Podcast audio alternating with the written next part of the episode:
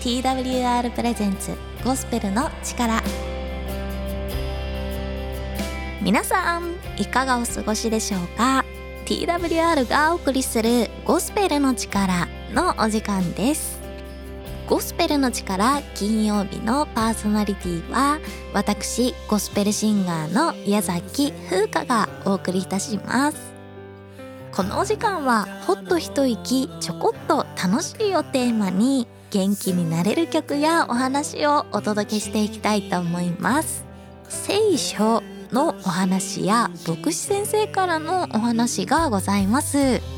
なんともなかなかないラジオかなと思いますのでぜひ皆さん最後まで楽しんでいってください。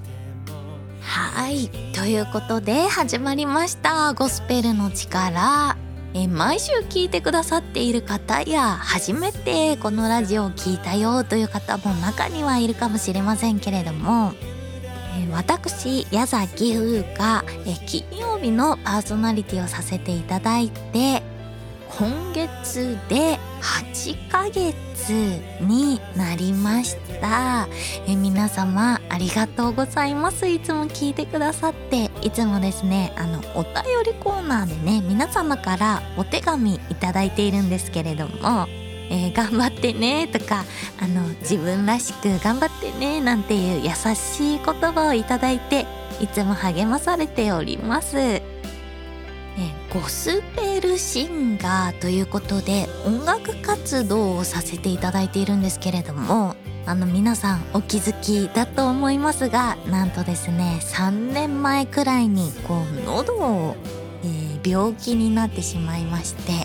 え、痛めてしまったんですね。それからこう声を出すというのが、え、結構難しくてえー、このラジオもですねお聞き苦しいところがもしかしたらねたくさんあるかもしれないんですけれども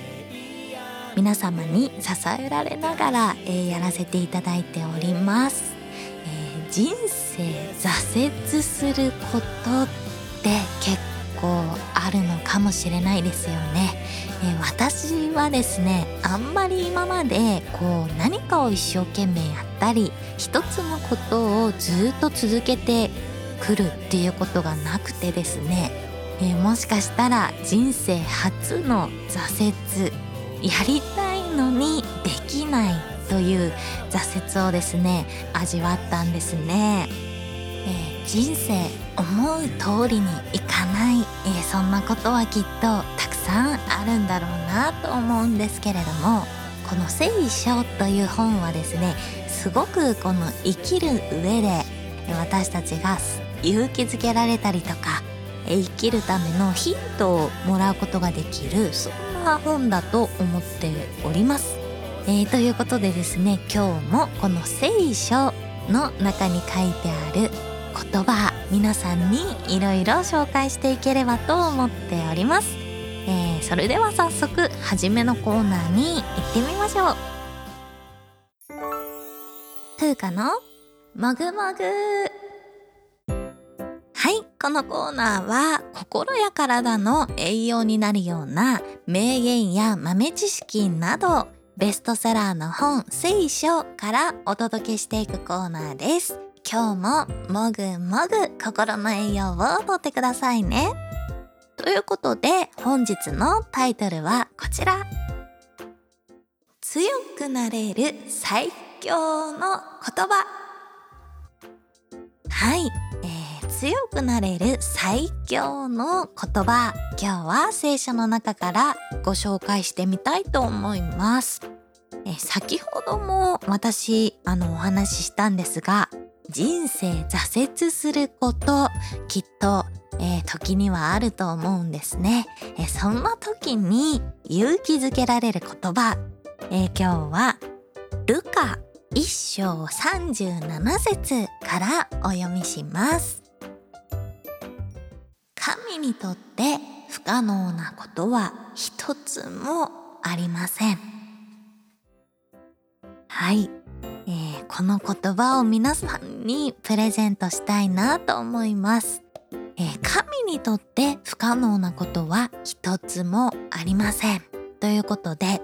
えー、この聖書の中に出てくる神様にとって不可能なことって何もないんだそうです。えー、この世界を作った神様そして人を作った神様この宇宙を保っている神様そんな大きな神様はいろんな奇跡もう人では考えられない人の脳みそでは理解できないようないすごいこと、奇跡と呼ばれることや、えー、考えもつかない素晴らしいこと、えー、全て何でもできるんだよとこう言ってるんですね。そしてなぜこれが強くなれる言葉なのかというとその神様が私たちの味方なんだとこう教えているんですね。この神様を信じる時この神様があなたを守りあなたを力づけてくれる私にはできなくても神様にならできるというこの信じる心信じることで前進する力を与えてくれるよということなんですね。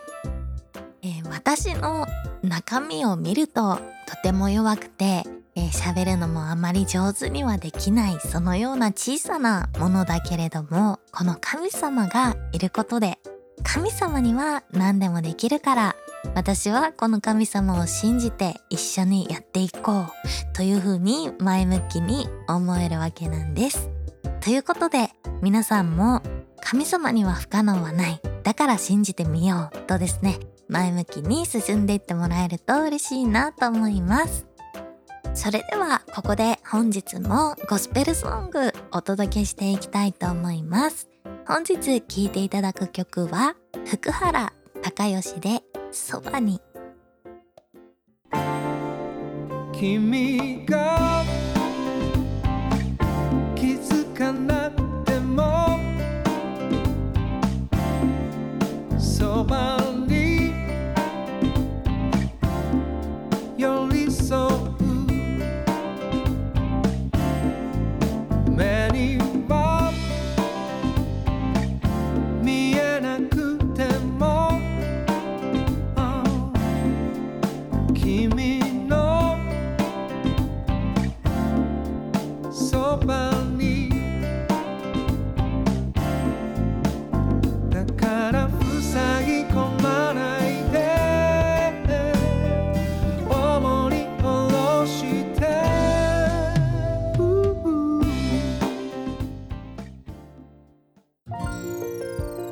いやー、いい曲ですね。あの、私のお友達で最近ですね、こう仕事ですごくストレスが溜まって、あの、辛いんだというね、お友達がいたんですけれども、ああ、この曲聴いてほしいなーってすごい思いました。はい、とっても癒される素敵な歌でしたね。お送りしたのは福原孝義でそばにという歌でした。さあ、ここからは牧師先生からのメッセージをお届けいたします。今月11月の牧師先生メッセージは、恵みキリスト教会の藤原幸雄牧師がゲストになっています。今日のメッセージタイトルは、あなたはイエス・キリストに似ているというタイトルだそうです。一体どんな内容になっているのかそれでは一緒に聞いてみましょう。ゴスペルの力を聞いてくださっている皆さんこんにちは。今日もこのチャンネルに合わせてくださりありがとうございます。私は群馬県高崎市にある恵みキリスト教会の牧師をしております藤原幸雄と申します。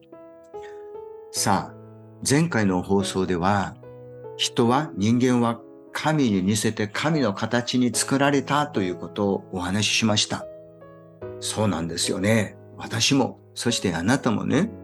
神に似ているんだというわけです。だから、この神様を知るということは、自分自身が何者なのかを知ることにつながっているというわけです。こう考えていくとですね、神様というのは、遥か彼方の遠い存在とか、私とは無関係な方、架空の存在だとか言ってしまうんではなくて、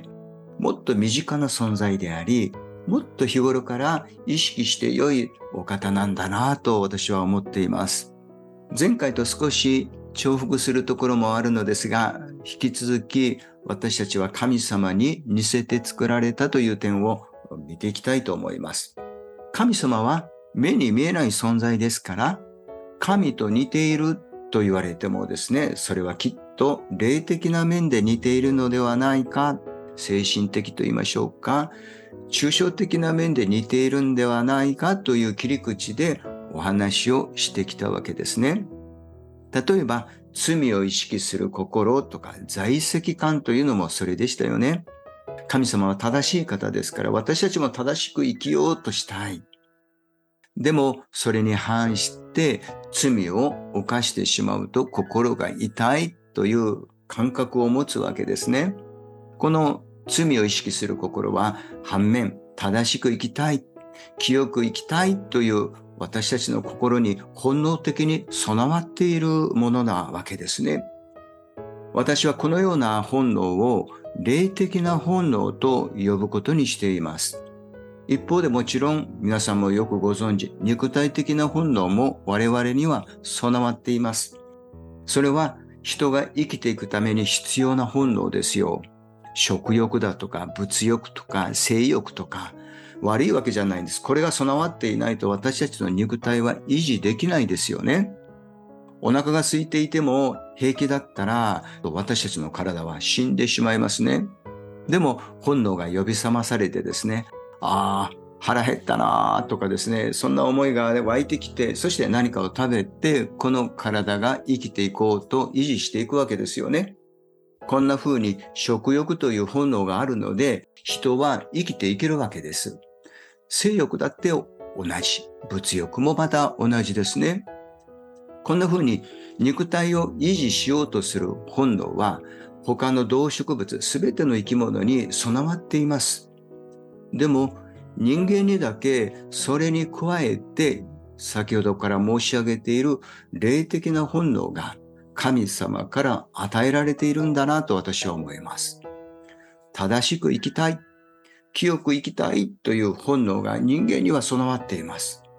だからこの本能に反していくと人間って苦しむようになっています。つまり在籍感ですね。肉体が生きていくために肉体的な本能があるように私たちの心というか霊的な部分が生きていくために実はこのような霊的本能があるわけですね。罪を悔やんだり罪を苦しむという感覚があるので私本来の神に似せて作られた私自身が生きていけるようにとするそういう本能があるというわけです。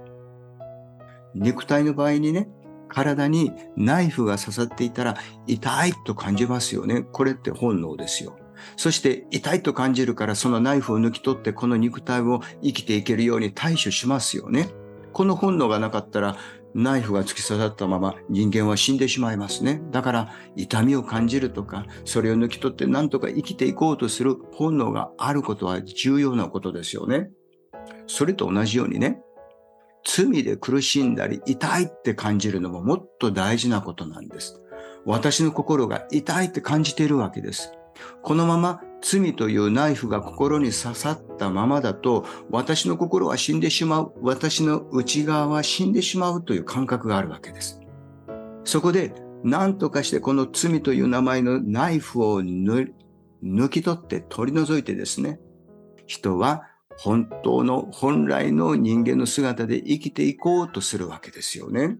神様はそんな霊的な本能を我々人間に備えてらっしゃるんだなと思います。このように罪のことでもがき苦しむ者は幸いなんですよって聖書は教えているんですね。なぜならばそのような人は人としての本来の姿を取り戻すことになるからなんです。そのことをイエス・キリストはこう言われたんです。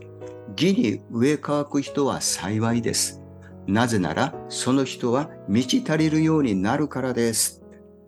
義に植え乾く人っていうのは、正しく生きたいと願う人です。でも、正しく生きられなくて、罪にもがき苦しんでいるということで、私たちは上乾いていくわけですね。でもそのような人は幸いです。イエス・キリストの許しで満ち足りるようになるからですという意味です。同様にイエス様はこうも言われたんです。心の貧しい人は幸いです。心が貧しいっていうのは罪で苦しむ人の心のことです。でもその人は幸いなんですよって言われたんです。なぜならそんな人に天国が与えられるからです。心の貧しい人は幸いです。なぜなら天国はその人のものだからですとイエス様は教えられたんですね。さあ話を戻しましょう。このように罪に苦しむのは人が神に似せて神の形に作られた存在だからなんです。キリスト教は罪のことを言うから嫌だっていう人もたまにいらっしゃいます。もうすぐに人を罪人扱いにするから失礼だぞって叱られることもあります。それはですね、罪をあまりにもネガティブに考えすぎておられるからじゃないでしょうか。もちろん罪を犯して気持ちの良いことではありませんけれども、でもこの罪という扉を通してキリストに出会う恵みがあるんだよと聖書は教えているわけです。こう考えると今までとはこの罪に対する見方といいましょうか感覚が変わるのではないでしょうかだからイエス・キリストはこうおっしゃったんですよ。私は義人を招くためではなく、義人というのは正しい人という意味ですね。私は義人を招くためではなく、罪人を招くために来たのだと言われたわけですが、このキリストの言葉もこう考えていくと、なるほどと合点がいくわけですね。ここまで前回の話をこうずっと引っ張ってきてしまいました。私たち人間は神に似せて神の形に作られたということをお話ししているのですが、わざわざ神の形にと言ってるわけですから、その形って見える形とそのまんま素直に受け止めてみましょうよ。解釈してみます。聖書では形のことを文字通り見える形として表現しているわけですね。神そのものは形としては確かに見えないんです。その神の形を見える姿で世に表されたお方がおられる。それがイエス・キリストだと聖書は告げています。そのことを聖書はこんな風に書いているんですね。新約聖書なんですが、コロサイ人への手紙一章15節というところにこう書いてあるんですね。神の御子であるイエス・キリストは見えない神の形であると。イエス・キリストは見えない神の形なんだと言ってるわけですね。もちろんこの見えないというのは神様が見えないという意味ですよね。形が見えないわけじゃないですよ。見えない神様なんだけれども、見える形としてイエス・キリストが現れてくださったという、まあそういう意味になりますね。さあ、ここまで来てですね、もう一度話をぐぐぐぐっと元に戻していきますよ。神は人間を創造するにあたって神の形に作ったというところを見てきましたよね。でも神は目に見えないので、その神の形というのは神のご性質ではないか。そんな切り口で神に似ているよねってお話をしてきたわけですが、ところが聖書をよくよく読んでみると、その見えない神だけれども、その神の形がイエス・キリストなんだ。神の形がイエス・キリストなんだというわけなんです。ということはですよ、私たちはイエス・キリストに似せて作られたとも言えるわけですよ。このことを私は知ってですね、私はもうひどく感動しました。なんか鳥肌が立つような感じだったんですよ。神を認めない進化論者であった私はね、自分のルーツをずーっと辿っていったら猿なのかななんて思っていた私なんですが、なんとなんと私は神に似せて作られたんだ。神の形に作られたんだ。というわけですよ。しかももう少し深めていけば、私はイエス・キリストに似ているものとして作られたんだよと聖書は教えているわけなんです。こんな私って特別な存在じゃない？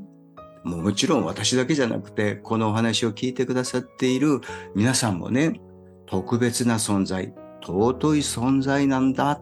素敵な存在なんですよっていうわけですよ。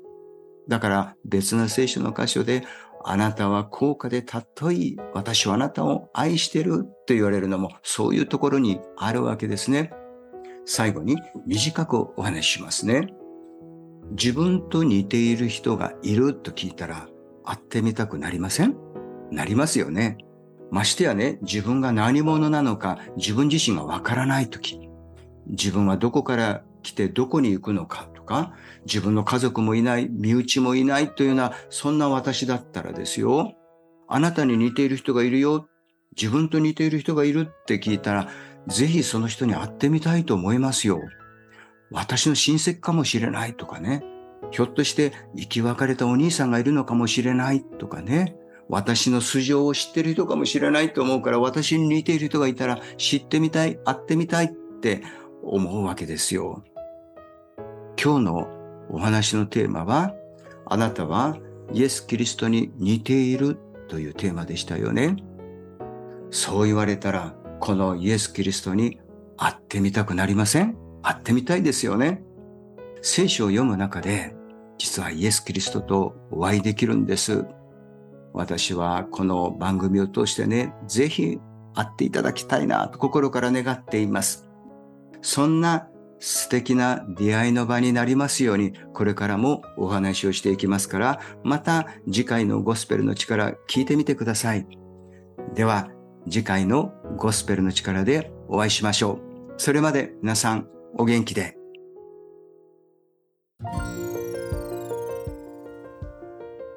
はい、ありがとうございました。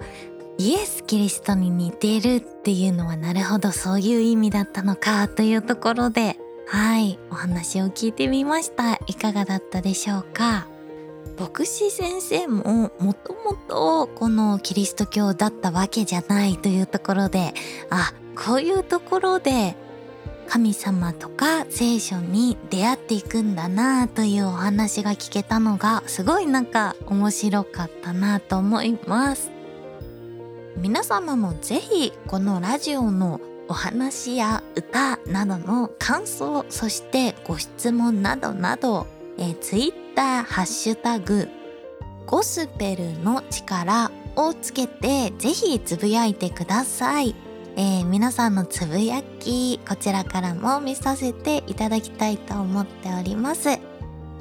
ご質問や曲のリクエストもお待ちしておりますふーちゃんお便りコーナー。え今月のお便りテーマは忘れられない動物との出会いということで募集しております。今日も早速お読みしていきましょう。はい。本日お便りいただいたのはねむねむもっちーさんなんちゃって30代の方です。もっちーさんありがとうございます。矢崎さんこんにちは。こんばんは。今月のお便りテーマ忘れられない動物との出会いです。が前に飼っていたハムスターを思い出しました。弟が急に飼いたいと言い出して初めて迎え入れたのが体が小さめのジャンガリアンハムスターで名前はチロルと言います。小さなチョコのお菓子から名前を取ったみたいです。小さなゲージから時々出してあげて嬉しそうに部屋の中を駆け巡る姿や夜中にガラガラと回し車を元気に回している姿が印象的でした。これからも無理せずリラックスをしてラジオを続けてくださいね。ではでは。ということでもちさん。ねむねむもちさんありがとうございます。ハムスターとの出会いも素敵ですよね。あの私も昔一人暮らししていた時はハムスターをまず自分で飼い始めたんですね。私も一番最初はジャンガリアンハムスターちょっと縞模様がありそうな茶色い小さめのねハムスターを飼っていたんですけれどもその後出会ったのがキンクマハムスター、えー、一人はブーちゃんと名付けまして。はいすっごい可愛い2匹だったんですね。キンクマちゃんはあのジャンガリアンハムスターの2倍くらいあるんじゃないかっていうぐらいですね。結構大きめなハムスターでそれもねでもすごい可愛いんですよ。ちょっとねあのクリーム色の方は小豚ちゃんみたいな感じでブーちゃんって名付けたんですけど。はい素敵なハムスターとの思い出ありますね。私も今思い出してしまいました。えー、ねむねむもっちーさんの忘れられない動物との出会い、ありがとうございました。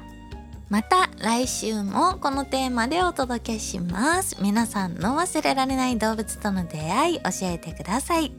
そして12月のテーマこちらも並行して募集したいと思います12月のお便りテーマはもしも願いが叶うなら。はいクリスマスにちなんでもしも願いが一つ叶うならえ皆さんは何がしたいですか？何が欲しいですか？えもしも願いが叶うなら、えー、こうなりたいとかですね。皆さんの願い事教えてください。お待ちしております。今日もゴスペルの力最後まで聞いてくださった皆様本当にありがとうございました。今日のゴスペルの力はいかがだったでしょうか？ご意見ご感想はお聞きの放送局にお送りいただいても結構です。TWR の最新情報はホームページ twrjp.org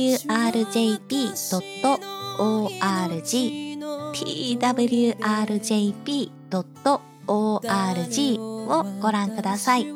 各種 SNS、インスタグラム、Facebook、Twitter でも TWR Japan、TWR Japan で最新の情報を公開しております。ぜひフォローをしてください。番組をもう一度聞きたい方や聞き逃してしまった方のために Apple や Spotify のポッドキャストでも配信しております TWR Japan ゴスペルの力で検索してお聞きください。それでは皆さんまた来週皆さんにお会いできるまで元気にお過ごしください。ありがとうございました。